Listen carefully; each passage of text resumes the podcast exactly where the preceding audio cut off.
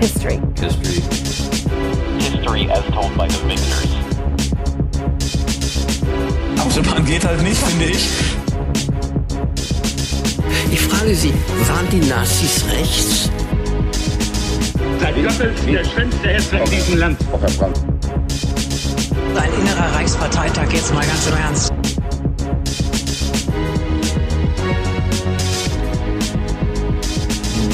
Magst du heute anfangen? Frauentag. Es ist Frauentag, ich darf anfangen, juhu. Ich, oh Gott, ich jetzt hat es übersteuert, weil ich mich so gefreut habe, dass ich anfangen darf. ich fange schon wieder genau Mikrofon mal falsch wieder an. Es ist der 8. März 2021. Ich bin noch nicht so richtig drin, dass wir in einem neuen Jahr sind. Ähm, aber das ist nachdem wir die letzte Folge irgendwann im August aufgenommen haben, die erste Talking History Folge im Jahr 2021. Und mein Name ist Charlotte Jahns und ich mache das nicht alleine, sondern mit Oh Gott, mit Überleitung. Äh, ich bin Moritz Hoffmann. Alle, die jetzt zuhören, kennen uns, glaube ich, schon. Wenn ich mich richtig erinnere, haben wir im August aufgehört. Ich habe aufgehört mit den Worten, jetzt mache ich erstmal Urlaub. ich war nicht so lange im Urlaub. Ähm, aber ähm, es sind so Dinge passiert. Äh, vielleicht habt ihr davon gehört, dass es so eine Pandemie gab und so. Und äh, Kinder, die in Schulen kommen und solche Dinge. Äh, und das frisst ganz schön viel Zeit. Und äh, Charlotte hat dazu noch einen Vollzeitjob. Das ist ja auch irgendwie absurd. Und damit in der wir, Pandemie, genau. Genau, Vollzeitjobs in Pandemien werden auch nicht weniger Arbeit, glaube ich. Nein. Aber was auch äh, großartig ist, ich habe unsere alten Folgen nochmal ge gehört, so reingehört. Einfach, weiß ich auch nicht warum, aber ich wollte es nochmal tun. Es ist lustig, wie wir am, wie wir, ich glaube, bei beiden unterschiedlichen Episodenteilen, die wir haben, also die ersten drei Folgen waren ja ein bisschen anders als die letzten drei Folgen, jedes Mal sagen so, wir haben jetzt voll den guten Flow drin. Wir kriegen das jetzt bestimmt hin, das dauerhaft so zu machen. Ich bin total begeistert von uns und es ist immer die verflixte dritte Folge, so wie es ja auch jemanden gibt, der ein bisschen Angst hat, dass, äh, wenn er Jingles für uns produziert, immer der Podcast stirbt. Das stimmt nicht. Das liegt alles nur an uns, es liegt nicht an dir. Deine Jingles sind toll und es ist böse von uns, dass wir sie so selten gebraucht haben. Ich, ich glaube, wir haben ihn noch nie benutzt, aber ich habe ihn für heute vorbereitet. Ich glaube, den, den einen haben wir schon mal. Den haben wir schon mal benutzt. Als du über die Äpfel gesprochen hast und warum man die früher abwaschen musste. Oh Mann, ich erinnere mich überhaupt nicht mehr. Das ist, ist glaube ich, Episode 3. Da ist die, Ja. da ist die Kategorie, Ach, mit den- mit Kategorie Bienen, das erste ne? Mal gemacht. Genau, mit den Bienen und den Äpfeln. Ja. Bienen und Hört sie euch an, ist mega. Ja, also genau diesen äh, Jingle gibt es heute wieder. Wir machen jetzt also einfach mal so ein bisschen weiter. Ich habe bei Twitter mal gefragt, was die Leute so interessieren würde, wenn wir kleinere Ja, es hat Folgen mir ein bisschen machen. Angst gemacht. Ja, dann kamen so Vorschläge wie das Mittelalter. ähm, nett gemeint, aber ähm, Meint, aber meine Mittelalterklausur habe ich mit einer 4 Plus abgeschlossen und danach sehr große Bögen um das Mittelalter gemacht. genau. Ich glaube, das Einzige, wozu ich noch irgendwas sagen könnte, wäre ähm, das alexandrinische Schisma, wobei ich auch nicht mehr ganz genau weiß, was es ist, und der Erbreichsplan von Heinrich dem Sechsten.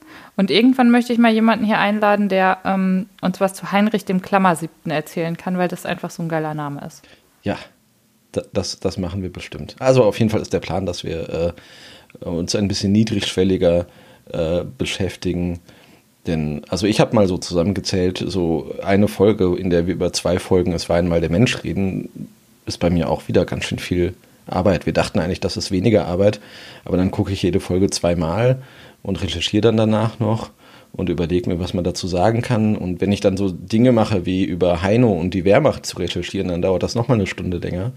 Das ist ganz schön viel. Also machen wir jetzt einfach das, was Dann uns fällt man auffällt. auch noch in so ein Rabbit Hole an Recherchesachen, was Genau. Cooles, aber auch nicht Sinn der Übung, wenn man einen Podcast mit weniger Aufwand produzieren möchte. Genau. Das machen wir jetzt also. Versuchen das einfach mal. Wir sind schon total gut im Flow. Ja, wir, wir labern jetzt aber auch schon wieder voll lange. Ich weiß nicht, hatten wir nicht ursprünglich überlegt, dass wir, wie, viel, wie lange wollten wir? 15 Minuten? Ich Ja, glaub, das schaffen 15, wir 20 nicht. Wir Minuten, sind jetzt wird- schon bei 6,49. ja. Dann gehen wir jetzt einfach mal in unsere Tagesordnung, die wir ja am Ende haben. Und genau, äh, Charlotte fängt an. Punkt 1. Ja, andere Menschen und Charlotte tippen Häftlingskarten ab, ist das übertitelt. Und ähm, das ist was, ähm, wenn man mega gelangweilt ist und eine Mittagspause hat, aber keinen Hunger. Dann kann man auf äh, die Seite der Arolsen Archives gehen, beziehungsweise man googelt mal Every Name Counts und dann kommen Leute rein und wollen mit einem reden, während man einen Podcast aufnimmt und man sagt ihnen, sie müssen wieder rausgehen, bitte.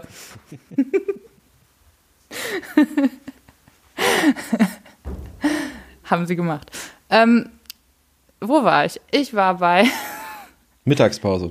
Mittagspause. Also man kann super gut in seiner Mittagspause, ähm, wenn man keinen Hunger hat, äh, oder naja, also Hunger sollte man dann wirklich nicht haben, weil es ist eigentlich, es ist keine schöne Aufgabe, aber eine sinnstiftende, würde ich jetzt sagen.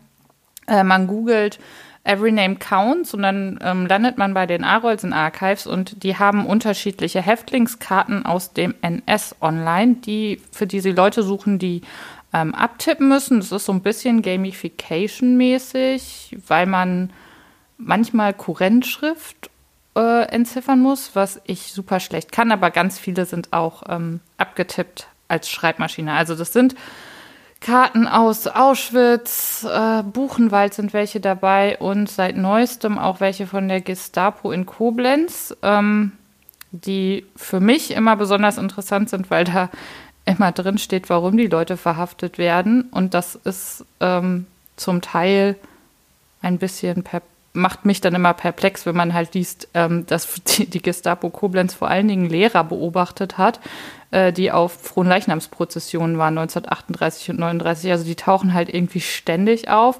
Und was auch schön ist, ist, wenn die äh, Gestapo dazu gezwungen wird, halt ähm, Witze über Hitler aufzuschreiben, weil irgendjemand Witze über Hitler gemacht hat und die stehen dann da auch so drin. Ähm, das für mich immer, äh, ich freue mich immer, wenn sowas da drin steht und lese das total gerne. Äh, aber tatsächlich ist es total cool, weil wenn man das dann alles mal abgetippt hat und man tippt es nicht alleine ab, ich glaube, jede Karte müssen noch zwei weitere Leute abtippen, damit das äh, gesichert ist, was da steht. Also dann drei Augenprinzip, äh, sechs Augenprinzip, nicht drei Augenprinzip. Immer mit einem Auge zumachen, nein, mit äh, sechs Augen. Ähm, und dann kommt am Ende äh, wahrscheinlich eine Datenbank heraus, die der Forschung extrem viel hilft. Und deswegen sitze ich gerne mal so zwei Stunden. Gestern habe ich zwei Stunden abends, äh, während ich versucht habe, den Tatort zu verdrängen, äh, davor gesessen und das abgetippt. Und äh, ich habe da sehr viel Spaß dran und ich kenne auch andere Leute, die da sehr viel Spaß dran haben, auch wenn es vielleicht ein bisschen komisch ist zu sagen, dass man äh, an solchen Aufgaben Spaß hat.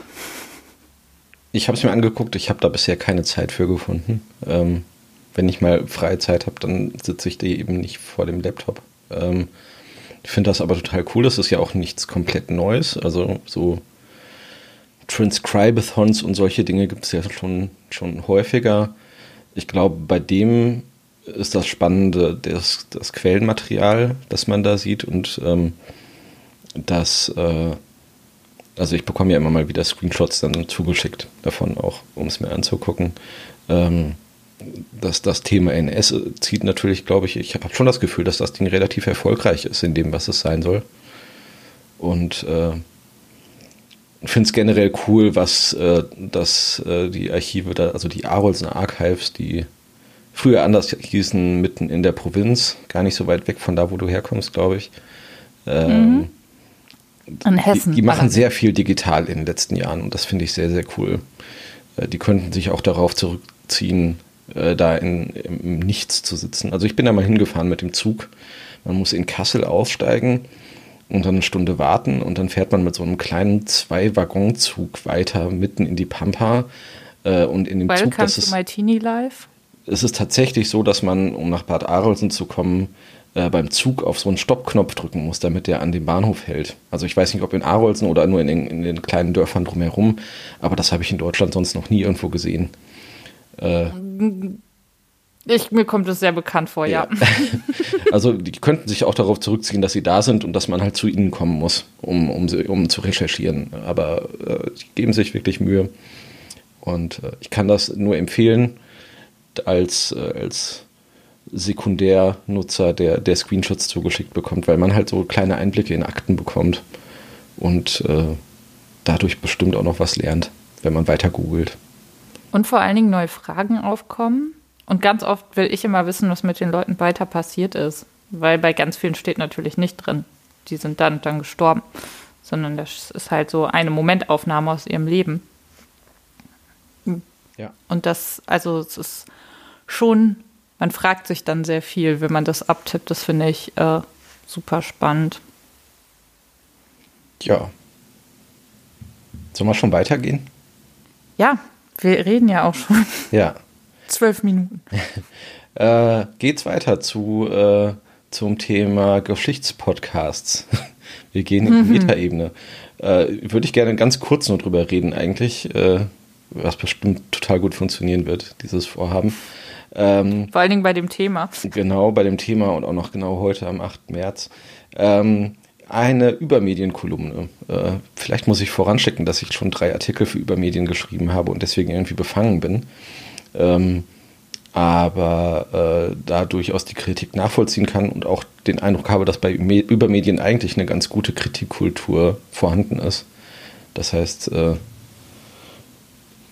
dass die damit auch gut klarkommen können, wenn man es, äh, wenn man irgendwas nicht so gut gelungen findet. Jedenfalls gibt es dort diese äh, Podcast-Kritik-Kolumne, die im letzten, in der letzten Woche äh, Podcast-Kritik über Geschichtspodcasts gemacht hat.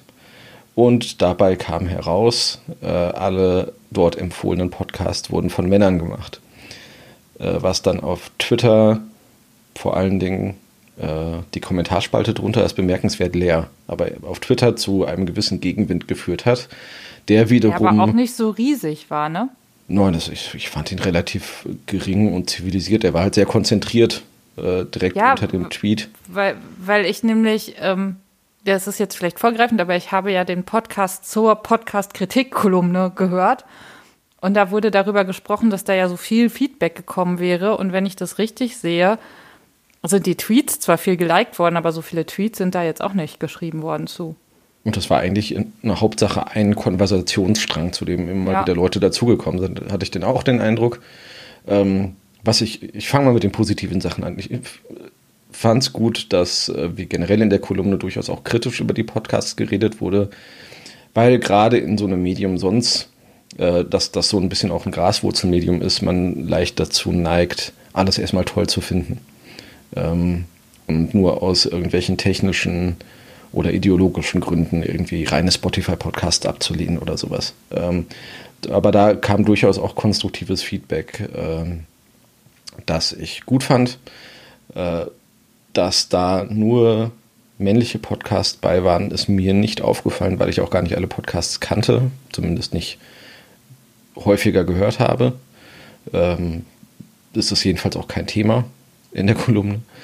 Ähm, ich fand im ersten Moment, dass das alles relativ offensichtlich war.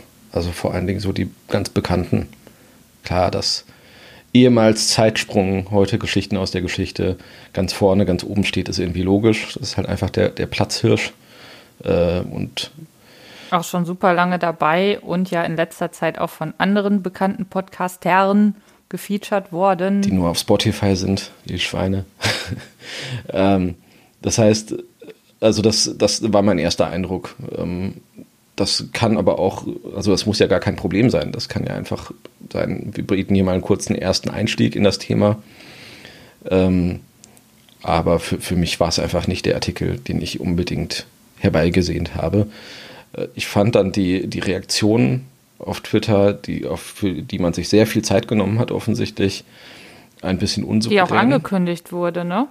Also Genau. dann nochmal geschrieben wurde, ich melde mich da morgen zu. Ja, das fand ich nicht so besonders souverän. Ich habe auch nicht so richtig verstanden, warum es so unsouverän war. Und dann kam, verlinke ich dann auf jeden Fall auch noch am, äh, in der Nacht von Freitag auf Samstag der Übermedien-Podcast, zu dem man sich dankenswerterweise eine der Kritikerinnen auch noch dazu eingeladen hat, obwohl man eigentlich erstmal nur mit den beiden Kolumnisten darüber reden wollte, dass sie gerade ihre 50. Folge gemacht haben. Da ist dann eine Diskussion bei rausgekommen, Ich habe es ja auf dem Fahrrad gehört, äh, bei der ich manchmal äh, absteigen und in mein Handy brüllen wollte. äh, aber gleichzeitig fand ich es toll, dass mal auch so eine offene Kontroverse auch mal ausgetragen wird einfach. Ähm, und dass man das nicht, nicht versucht, irgendwie einfach zu beschwichtigen und zu ignorieren, bis es weggeht von selbst, sondern das auch wirklich mal durchzudiskutieren. Und da habe ich, glaube ich, verstanden, woher mein Eindruck der Unsouveränität kam, nämlich, dass äh, der Markus Engert, der die Kolumne geschrieben hat, sich zu einem Stellvertreter eines Problems, nämlich männlicher Dominanz in der Geschichte und der Geschichtswissenschaft, ähm, gemacht fühlte, als der er sich nicht sah. Ich hoffe, der Satz funktioniert so. Aber Ja. also die Sache ist einfach, ähm, er hat immer von Vorannahmen, er spricht immer von Vorannahmen. Da wären so viele Vorannahmen, dass er irgendwie äh, äh, keine, keine Frauen sehen wolle in den Geschichtswissenschaften oder so. Äh, aber darum geht es ja eigentlich gar nicht. Es geht nur darum, dass er äh, in einem System, das es gibt und das es, glaube ich, relativ unstrittig gibt, in dem Männer immer noch sehr dominant sind im Bereich Geschichte und Geschichtsvermittlung, zumindest Was er außerhalb ja von Twitter. auch sagt, also Ja. er sagt ja, er hat selber Geschichte studiert und das quasi mitgekriegt. Ja, Ne? äh, also jedenfalls, er, er ist da selbst vielleicht kein, kein Vertreter und kein, kein Verteidiger dieses Systems, aber dieser eine Artikel, den es dann da gibt, ist natürlich Ausdruck des Ganzen. Ist ein Symptom des Ganzen. Und ähm, da kommt man, glaube ich, zu so einem Konflikt, der sich kaum auflösen lässt. Dass äh, er sich nicht zum, als Teil eines Systems sieht, der er aber für die RezipientInnen äh, LeserInnen, HörerInnen eindeutig ist, weil er Podcast-Kritik macht. Und ähm, ich weiß gar nicht, ob man das richtig befrieden kann. Ich bin mir auch nicht so sicher, ob das, also ich glaube, da sind zum Teil halt Sachen gelesen worden, die die jeweiligen Seiten gar nicht so gemeint haben. Also es wird dann ja zwischendurch mal äh, darauf eingegangen, dass der Ton so unter aller Kanone ist und ich glaube, das liegt ganz oft daran, dass, dass man das dann persönlich auf sich zurückbezieht. Also das Problem hatte ich übrigens auch, ähm, dass ich ähm, mit meinem nicht so ganz offiziellen Charlotte Jahns-Account auf Twitter äh, gesagt habe, ich vermisse einen Podcast und da ein Smiley benutzt habe, das wütend wurde. Und äh, dann ist, dann kam halt als Antwort zurück, äh, ihr macht hier die ganze Kolumne kaputt. Also ihr findet die komplette Kolumne doof. So ist es bei mir angekommen. Fand ich aber gar nicht. Ich habe nur gesagt, ich vermisse diesen einen Podcast da. Und das war's. Und das ist da, das finde ich so interessant, dass halt irgendwie beide Seiten sich gegenseitig vorwerfen, die andere Seite würde sie nicht verstehen. Und da- das ist, das wird da so super deutlich und ja, klar, man ist auf Twitter, ne? Da ist man dann auch nicht immer so, könntest du bitte Folgendes tun für uns und so. Also da wird man flapsig und da überdreht man manchmal, aber ich finde nichts von der geäußerten Kritik, also so, wenn dann, dann jemand schreibt, ich möchte, äh, man sollte doch nicht nur männlich besetzte Panels geben, also sollte es auch in, dem, in der Podcast-Kolumne nicht geben. Ich fand das jetzt als Äußerung per se jetzt, also da habe ich auf Twitter schon äh, schlimmere Sachen an den Kopf geworfen gekriegt als das. Also vielleicht äh, ist das jetzt auch wieder äh, aus der falschen Perspektive gesprochen, aber ich war da ähm, zum Teil hatte, war, also ich habe den Podcast äh, zum, Pod, zum zur Podcast-Kolumne, den Podcast zur Podcast-Kolumne ähm, nach 15 Minuten abgebrochen, weil ich es nicht mehr weiterhören konnte. Und das ist das Ergebnis, das ich damit rausnehme. Und ähm, ja, aber das Schöne ist, das hat, glaube ich, auch so ein bisschen dazu geführt, dass wir jetzt wieder podcasten, was jetzt nicht das Allerschlechteste ist. Ja, das und äh, dass ich gestern in einem Fu äh, Fußball-Podcast war äh, und dort versprochen habe, dass wir heute aufnehmen. Das heißt, ich stehe auch da in der Schuld bei äh, Münchner Fans von Fortuna Düsseldorf. Verlinke ich auch in den Shownotes. Ähm, Ja, gut. was, was dabei rumgekommen ist am Ende, also ich habe die Folge vom Übermedium Podcast bis zum Ende gehört. Äh, in den Kommentaren unter der Kolumne hat Markus Engert einen Nachtrag gegeben und verlinkt auf äh, den, äh, die Seite von Bianca Walter, die eine Liste mit Geschichtspodcasts von oder mit einem Fokus auf Frauen gemacht hat. Das äh, kann ich auch nur empfehlen, sich mal zu Gemüte zu führen.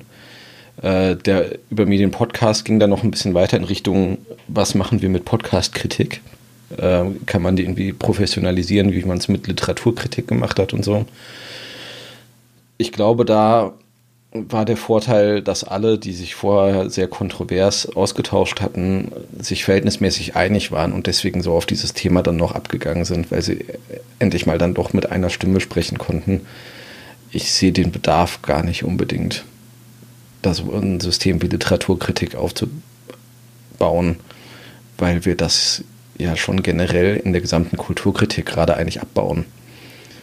Weil äh, wir, wir brauchen nicht mehr, also man, man kann sich ja allein schon so von Musikzeitungen oder so die Auflagen angucken, wir brauchen die Leute gar nicht, die uns immer sagen, was taugt und was nicht. Zumindest nicht größtenteils. Wir haben mal mehr, mal weniger gut funktionierende Algorithmen, die uns sagen, was uns vermutlich gefällt an Musik. Wir können alles hören. Wir können auch Bücher, wir können uns Leseproben runterladen. Also ich glaube, die, die Kritik, wo uns kluge Leute erzählen, was gut und was schlecht ist, äh, ist eh gerade auf dem äh, absteigenden Ast. Warum sollen wir die denn für Podcasts neu aufbauen? Habe ich nicht so gesehen. Ähm, aber grundsätzlich Vielleicht ist es ein bisschen so Selbstvergewisserung ja, Leuten. ja. Also so, das findet der auch doof, deswegen ist es okay, dass ich es auch blöd finde. Also Also, das hatte ich zum Beispiel ein paar Mal bei, dem, bei der Übermedienkolumne, dass, ähm, dass da sehr gehypte Podcasts gar nicht so, so hoch gelobt wurden, was, ich, was mich dann wieder total gefreut hat. Aber vielleicht ist das mein Guilty Pleasure. Also es ist natürlich, kann natürlich immer gut sein, wenn es irgendwo einen Experten gibt oder eine Expertin, der die äh, sich einfach gut mit dem Thema auskennt und dann Empfehlungen weitergibt oder so. Oder auch einfach mal abrät von einem Podcast. Ich habe jetzt äh, mir noch mal ein paar Artikel durchgelesen nach drei Jahren über den Podcast Shittown oder Shittown, glaube ich. Weiß nicht, ob du den gehört hast damals. Ähm, ist auch so aus. This American Life und Serial herausgekommen. Äh, man kann gar nicht so richtig genau erklären, worum es geht. Es geht hauptsächlich ums Leben in, ich glaube, Alabama. Ähm, und äh, das ist ganz spannend, weil der so hoch gelobt wurde und jetzt ein paar Jahre später so ein bisschen durchaus kritischere Punkte da kommen, ähm, die auch total legitim sind, was, äh, was die äh, zur Schaustellung eines äh, der Hauptpersonen angeht, die im Laufe der Aufnahmen äh, sich umgebracht hat und so. Und also, dass der Podcast diese Person im Podcast äh, als homosexuell outet und man gar nicht so richtig weiß, wäre der damit überhaupt einverstanden gewesen. Also einige seiner Freunde, die in diesem Podcast auftauchen, haben durch den Podcast davon erfahren. Das ist natürlich schon, also das finde ich ganz gut, dass es da im Nachhinein so auch durchaus äh, ausgewogene und äh, sorgfältig argumentierende äh, Diskussionen drum gab. Aber das kann ja auch eine Übermedienkolumne nicht leisten. Das sagen sie auch selbst, dass das einfach viel zu viel Arbeit wäre, sich einen kompletten Überblick über eine bestimmte Podcast-Sphäre zu äh, verschaffen, um dann da eine perfekte Auswahl draus zu schaffen. Was grundsätzlich, glaube ich, die Frustration bei Markus Engert war, war, dass er sagt, wir haben eigentlich äh, halbwegs äh, gleichmäßiges Geschlechterverhältnis über alle Kolumnen hinweg, nur jetzt in genau dieser einen eben nicht. Und da kommt jetzt sofort der Stress sozusagen. Das kann ich auch irgendwie nachvollziehen, dass man davon dann genervt ist, wenn man sich sonst die Mühe gibt. Aber gleichzeitig kann ich halt auch die Leute, die eben Geschichtspodcasts machen, die Frauen, die Geschichtspodcasts machen und die sich da überhaupt nicht wahrgenommen fühlen, verstehen. Das ist genau das, was ich meinte irgendwie. Es ist äh, ein Konflikt, der sich vielleicht gar nicht, gar nicht komplett lösen lässt, weil weil es unterschiedliche Interessenlagen gibt. Und für manche Leute ist das ein, ein wöchentlicher Bestandteil in ihrer Arbeit und für manche Leute ist das eine einmalige Sache, dass es um ihre, ihre Sparte geht. Tja, schwierig. Tja. Wir haben keine Lösung parat, Ja. aber wollten mal drüber gesprochen haben. Sollen wir mal weiter zu unseren Rubriken, die wir trotzdem irgendwie wieder aufgreifen wollten? Ja, sehr gerne. Und zwar ähm, habe ich mich mal wieder mit dem Spiegel vor x Jahren beschäftigt. Ähm, denn weiterhin ist das, ist das Spiegelarchiv ähm, online. Und ähm, ja, in den kommenden Tagen feiert eine Ausgabe ihr 20-Jähriges, die vom 19.03.2001. Die ist einfach super. äh, denn sie heißt Hightech Welt 2001 und ist erschienen, das ist der Hightech-Titel zu Cebit, die es mittlerweile ja gar nicht mehr gibt. Und es ist einfach ähm, sehr interessant ähm, zu lesen, wie man sich damals so äh, vorgestellt hat, also was State of the Art war und was man, äh, was wir jetzt heute schon können und aber auch Dinge, wo man sich so fragt, na, was ist denn daraus eigentlich geworden? Also zum Beispiel gibt es äh, eine neue Generation der Handys in Japan. Äh, und die äh, kostspieligen, da gibt es dann kostspieligen Online-Dienste, deren Dienste halt von Karaoke bis zur Prostitution reichen. Ähm, habe ich nie wieder was, habe ich nie was von gehört. Ich war 2001, wurde ich 13, also da war ich 12, als der rauskam. Ähm, Kommunikation, Spaß mit Handys für Kinder und Jugendliche. Ähm, was super ist, denn Kinder und Jugendliche sind Handynutzer unter 30 Jahren für den Spiegel.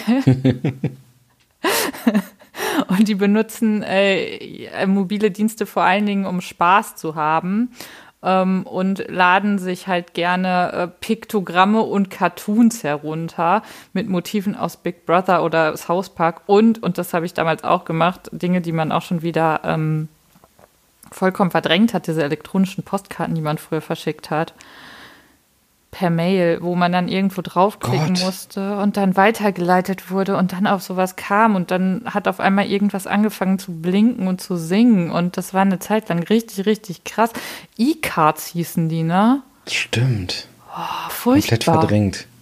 Ja, 2001. Ähm, und da, mein, mein Lieblingsartikel ist ein sehr kurzer, den ich mal ähm, komplett zitieren möchte. Also 19.03.2001 im Spiegel erschienen.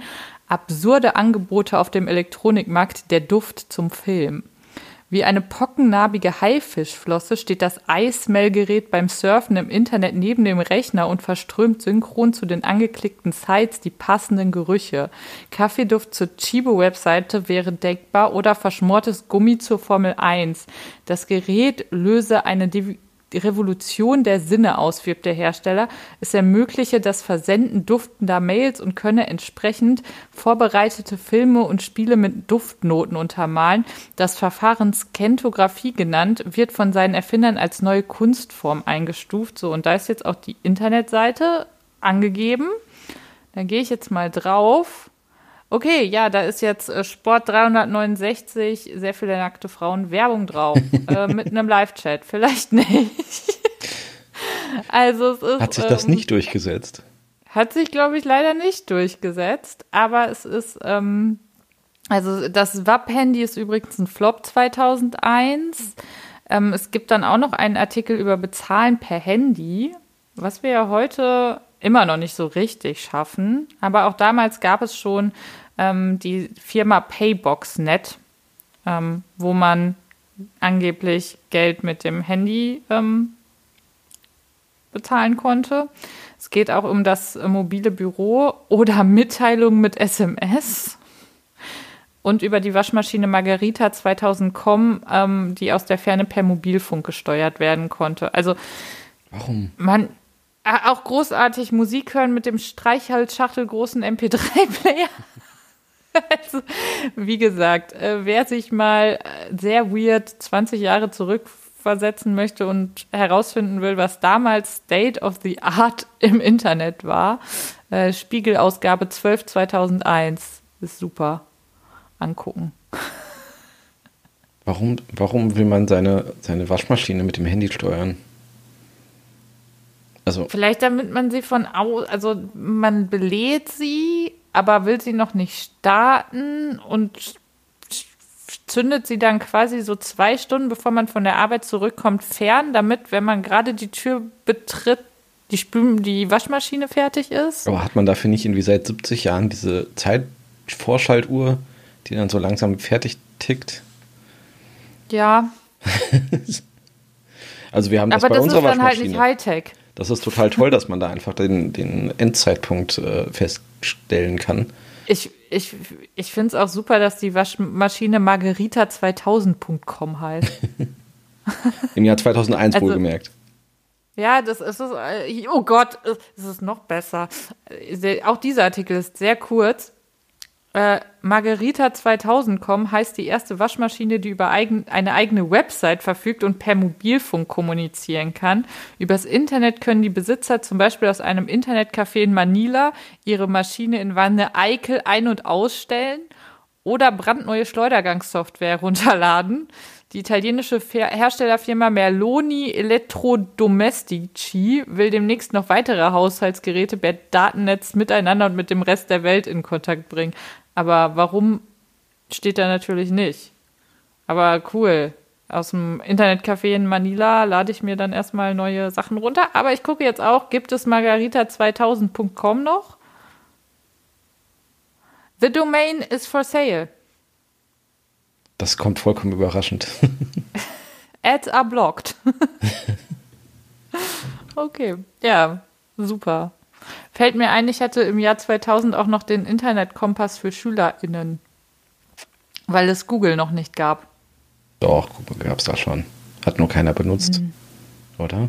Ey, ey, weiß ich nicht. Al also, ich weiß noch Alta Vista. Habe ich aber. Ja, okay, es ist 98 gegründet worden. Aber seit wann gibt es die Suchmaschine? Die war auf jeden Fall am Anfang. Ähm, die hatte nur am Anfang nicht so viel Umfang wie zum Beispiel Yahoo, obwohl Yahoo ja nur ein Katalog war und keine Suchmaschine. Daran erinnere ich mich noch. Ich habe immer die Metasuche von irgendeiner deutschen Hochschule benutzt, wo alle Suchmaschinen zusammengeschlossen wurden. So. War totaler Quatsch. Brauchte auch keiner. Ja, ich habe, ähm, also die, dieses, äh, dieses Buch habe ich, glaube ich, auch immer noch. Das ist so super, das ist der Internetkompass für SchülerInnen. Und da stehen halt so Sachen, also da sind halt das wirklich ausgedrucktes Internet mit www. Da und da. Und da findet ihr Informationen zu das, zu dem und dem. Und die, eigentlich würde ich mir das, glaube ich, gerne nochmal anschauen. Und was aus diesen Internetseiten geworden ist, he- würde ich gerne herausfinden. Aber auf die Idee zu kommen, Internet, ein quasi ein Telefonbuch für Internetseiten zu machen, ist schon geil. Ich glaube, das gibt es bis heute. Vor allen Dingen so für Seniorinnen und Senioren. Ähm, also ist auf jeden Fall noch nicht so lange her, dass es das gab, mit den die 1000 wichtigsten Links im Internet. Ja, vielleicht in der nächsten Folge. Genau, vielleicht haben wir dann auch einen Jingle für der Spiegel vor x Jahren, denn wir sind jetzt in Folge 1 der, des dritten Zyklus unseres Podcasts. Das heißt, wir haben noch zwei Sollen wir das weitere. einfach Staffeln nennen? Genau, So wie die Briten. Wir haben halt sehr kurze Staffeln. Zyklus. Von immer drei Folgen. Wir haben mega kurze Staffeln, sind immer nur drei Folgen lang und wir wissen es vorher nicht. äh, raten Sie, wann diese Staffel endet. Tja. Soll ich jetzt mal den Jingle abfahren, den du dann nicht Ja. hören kannst? Dann drücke ich möchte jetzt auf Play. hören. Nein, du kannst ihn nicht hören. Aufgrund Okay, aber ich unseres. tue so, als würde ich ihn hören. Okay, dann drücke ich jetzt auf Play.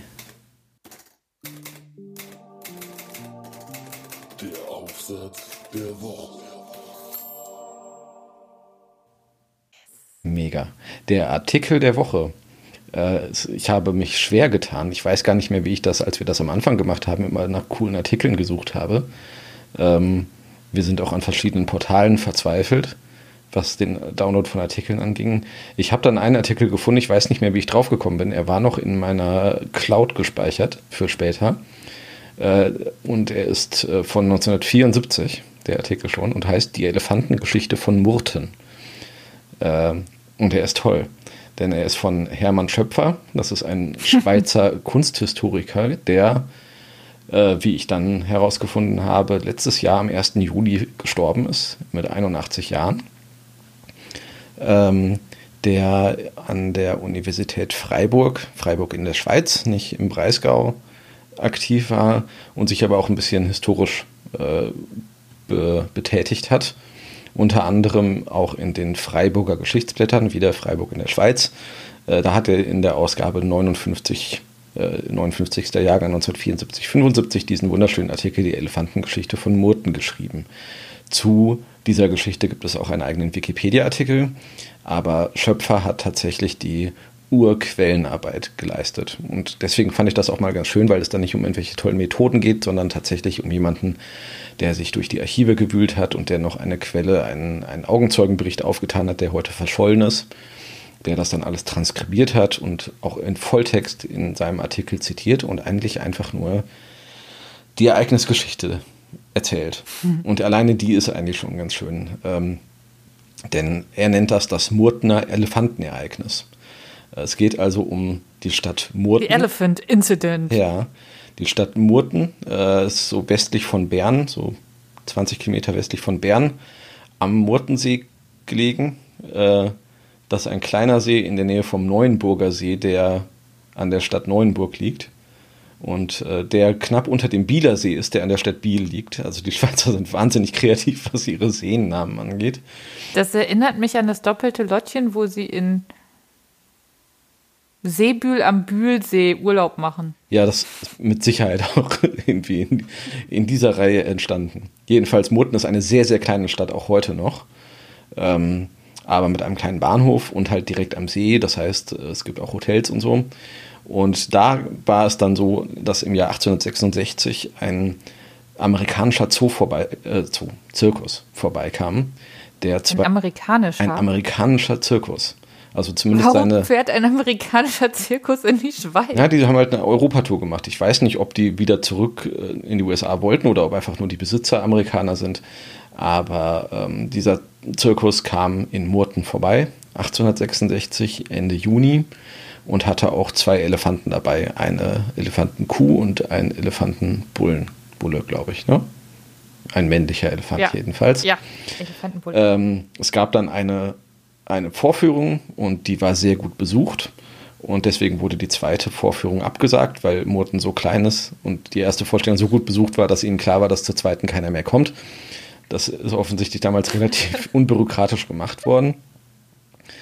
Äh, und deswegen wollte man sich bereit machen, in der Nacht auf den 28. Juni äh, wieder abzufahren in Richtung, ich glaube, Freiburg, was ungefähr 15 Kilometer südlich ist.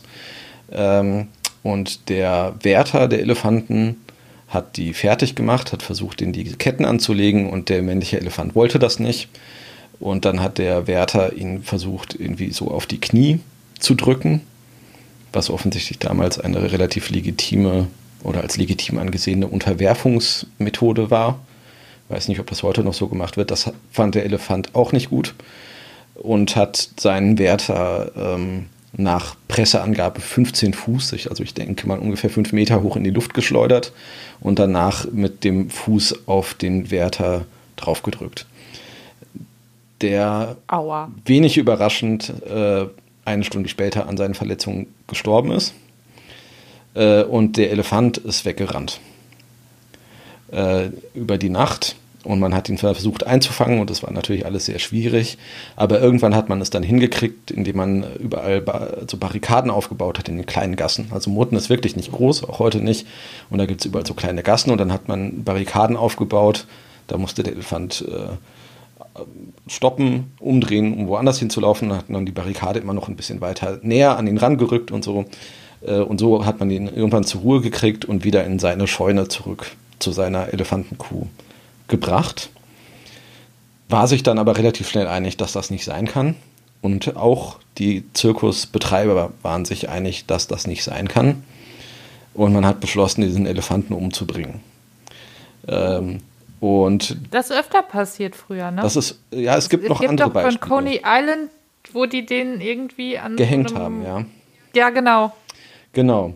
Also es ist im Prinzip ähm, der, der Autor des Artikels, Herr Schöpfer, äh, ist da sehr befremdlich und äh, deutet das als so ein äh, Unvermögen der, der Leute im Ort und auch der Zirkusbetreiber irgendwie adäquat auf diese nicht alltägliche Situation zu reagieren, weil es dafür natürlich auch keine gesetzlichen Regelungen gibt. Nirgendwo ist ein Paragraph, in dem steht, ein Elefant, der jemanden umbringt, wird umgebracht. Ähm, ich weiß aber nicht, ob das so ist. Ähm, ob das so ein, so ein dörfliches Unvermögen ist. Gerade weil die Eigentümer dem zugestimmt haben. Für die ist so ein Elefant ja viel, viel Geld wert. Deswegen sind die Leute ja alle in den Zirkus gekommen auch. Das heißt, ich könnte mir vorstellen, dass da tatsächlich einfach die, Überzeugung hinterstand, dass, die, ähm, dass dieser Elefant gefährlich ist und dass man den nicht mehr loslassen kann. Und was passiert, wenn er das nächste Mal so ausrastet mitten im Zirkus? Kann ja alles sein. Also ich weiß nicht, ich bin wirklich kein, äh, kein Tierarzt und kein Experte dafür, aber ich kann das zumindest nachvollziehen als Gedanken einer Welt von vor 155 Jahren, äh, dass man so das beschlossen hat. Deswegen hat man dann in Freiburg zwei Kanonen ähm, angefordert, die allerdings nicht zu finden waren. Also zwei Kanonen mit jeweils vier Pfund Kugeln. Und weil es diese zwei Kanonen nicht gab, hat man eine Kanone mit einer sechs Pfund Kugel hingeschickt. ähm, hat dann ähm, die Gasse, die es heute noch gibt, hinter dem Hotel Weißes Kreuz, das es auch heute noch gibt, äh, abgesperrt mit zwei Heuwagen, hat äh, Essen vor diese Scheune, in der der Elefant stand, gestellt. Und dann ist er vorsichtig rausgekommen und sofort wieder reingegangen und als er das zweite Mal rauskam, haben sie die Kanone abgefeuert und ihn mit dem ersten Schuss gleich erlegt. Ähm, alle Bürger von Murten hatten vorher ihre Fenster aufgemacht, damit die nicht kaputt gehen, was ich auch sehr umsichtig fand. Bis auf eine Fabrik, bei der der Betreiber es vergessen hatte, da sind alle Scheiben kaputt gegangen. Ähm, also es ist alles sehr, sehr gut dokumentiert gewesen. Es ist wirklich sehr beeindruckend. Äh, mit Presseartikeln, mit Augenzeugenberichten und so. Das ist also das Elefantenereignis. Es gibt aber noch ein Meta-Elefantenereignis dessen, was danach passiert ist, weil wenn man ich so habe mich nämlich gefragt, was ist mit dem Elefanten ja. passiert? Man ist noch, während der Elefant noch warm war, mit seinen Eigentümern in Verhandlung getreten, ihn zu kaufen. Denn Moten hatte ein kleines, aber feines Tiermuseum äh, und sie haben überlegt, ihn dort auszustellen und haben dann relativ schnell gemerkt, dass das Museum zu klein ist, wollten ihn dann ins Obergeschoss einer Schule stellen woraufhin ihnen aufgefallen ist, dass er auch dafür zu groß ist, dass er auch da nicht reinpasst. Äh, hat aber trotzdem den Leuten erstmal ähm, äh, den kompletten Elefanten abkaufen wollen. Dann kam aber schon das Naturkundemuseum in Bern und hat das Skelett gekauft. Und dann hat die Stadt gesagt, okay, dann kaufen wir die Haut und stopfen ihn aus. ähm, haben sie das auch gemacht. Haben auch mit Hatte der eigentlich Löcher? Also ja, wenn der also einmal hinterm Schulterblatt, einmal durch, ein glatter Durchschuss. Ähm, das ist schon da, aber das kann man, glaube ich, flicken, sowas. Äh, jedenfalls haben sie dann die Ausstopfarbeiten begonnen und dann angefangen zu überlegen, wo man ihn ausstellen soll und sind auf die Idee gekommen, einen extra Pavillon dafür zu bauen, ähm, wo er dann reinkommt und bevor der Pavillon fertig ist, erstmal eine kleine Hütte, in der wettergeschützt auf, aufgebaut wird. Ähm, das hat alles relativ lange gedauert. Währenddessen waren die Knochen schon längst in Bern angekommen. Und irgendwann ist, einem dann, ist allen dann aufgegangen, so viel wird das nicht ziehen, dass sich das lohnt. und dann haben sie die Haut halt auch noch an das Naturkundemuseum in Bern verkauft und sind tatsächlich, obwohl die Hütte schon gebaut war, in der er ausgestellt werden sollte, mit dem Abbruch der Hütte fast bei plus minus null rausgekommen, weil das Naturkundemuseum in Bern ihnen genug Geld gegeben hat. also. Haben Sie aber mit dem Elfenbein, wer hatte denn das Elfenbein? Ich glaube, das ist am Skelett geblieben. Ich gucke mal kurz, es gibt ein Foto. Ja, eindeutig. Denn also dieses Skelett okay. steht immer noch heute im, in dem Museum. Äh, kann man sich heute immer noch angucken. Die Haut hingegen ist 1940 beim Umzug des Museums spurlos verschwunden. es gibt ich wittere eine super gute True Crime Podcast Folge zur verschwundenen Elefantenhaut. Also es gibt Vermutungen, dass sie vernichtet wurde, weil man nicht so richtig was mit ihr anfangen konnte oder vielleicht war sie auch nicht mehr in einem guten Zustand. Aber es gibt einfach tatsächlich keinerlei genaue Hinweise dazu. Und ähm, Herr Schöpfer hatte auch nachgefragt und hat allerdings keine Ereignisse, äh, keine genaueren Informationen dazu bekommen. Ähm, ich fand das einfach total schön. Das ist so eine wunderbare Provinzgeschichte ähm, man kann sich Murten auch bei Street View angucken. Also der Ort hat sich wirklich nicht groß verändert, vor allen Dingen die Altstadt ist, glaube ich, auch sehr touristisch. Ähm, die Rathausgasse, wo das passiert ist, heißt bis heute Rathausgasse, aber offensichtlich bei den Leuten vor Ort heißt das Endstück, wo das damals passiert ist, auch immer noch Elefantengasse. Also es wirkt auch noch nach. Ähm, aber ich habe jetzt keine offiziellen Verweise auf einen Elefanten irgendwie im, im Corporate Design der Stadt oder so gefunden, was eigentlich total schön wäre. Aber offensichtlich gibt es, nicht. Gibt es Informationen dazu, was mit der Elefantenkuh passiert ist? Die muss doch wahnsinnig traumatisiert worden sein. Also in einem der Zeitungsartikel, die äh, die Schöpfer da zitiert, steht drin, dass die äh, relativ klaglos weiter Richtung Freiburg gezogen ist, aber immer wieder zurückgeguckt hat, ob nicht ihr Elefantenbulle doch noch kommt. Was natürlich irgendwie herzzerreißend ist. Aber das steht nur in diesem einen Bericht, obwohl die Berichte alle eigentlich so ein bisschen voneinander abschreiben. Das heißt, es ist auch durchaus möglich, dass da die Kreativität mit einem der Schreibenden äh, durchgegangen ist. Das äh, vermag ich nicht eindeutig zu sagen, aber es erscheint mir relativ wahrscheinlich. Aber ich, ich fand das schön.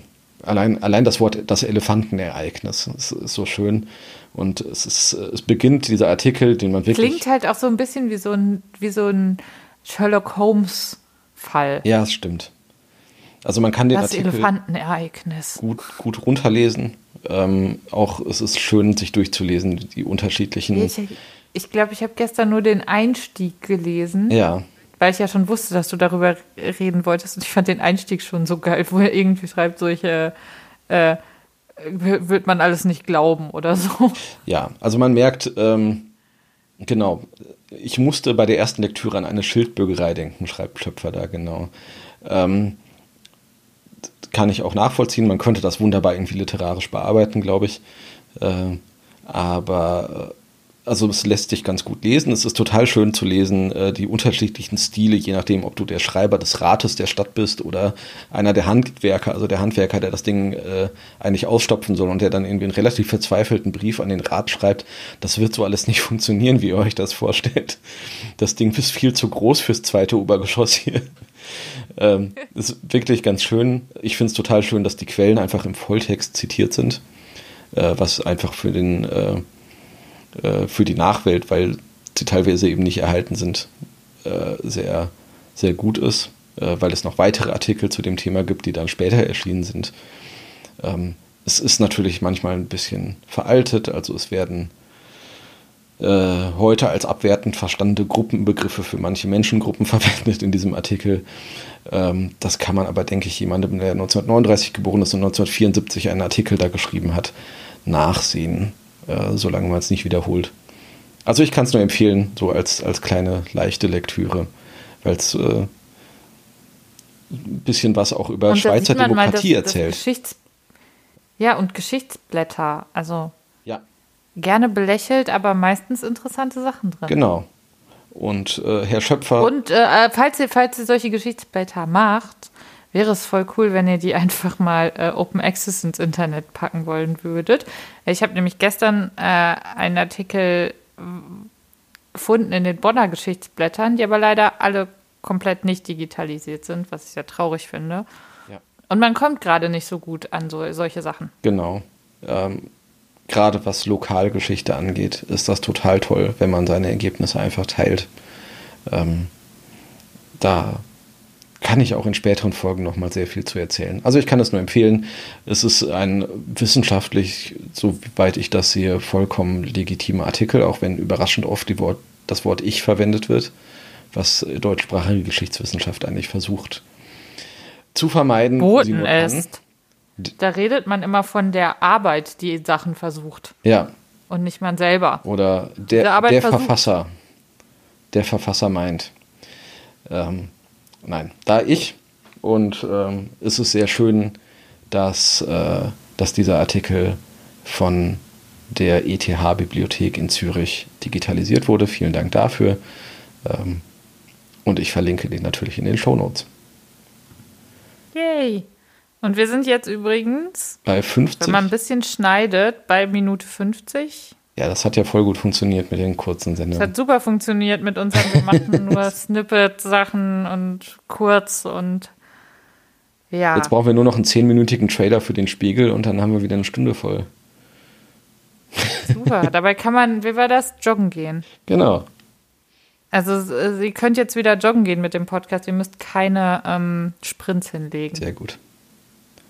Okay. Ich glaube, so können wir das dann, weitermachen. Äh, gucken wir mal, wenn wir das nächste Mal schaffen. ich will jetzt keine Prognosen Ja, abgeben. ihr werdet das schon merken. Genau. Gut, dann bis Irgendwann bald. taucht eine neue Folge im Podcatcher auf. Bis bald.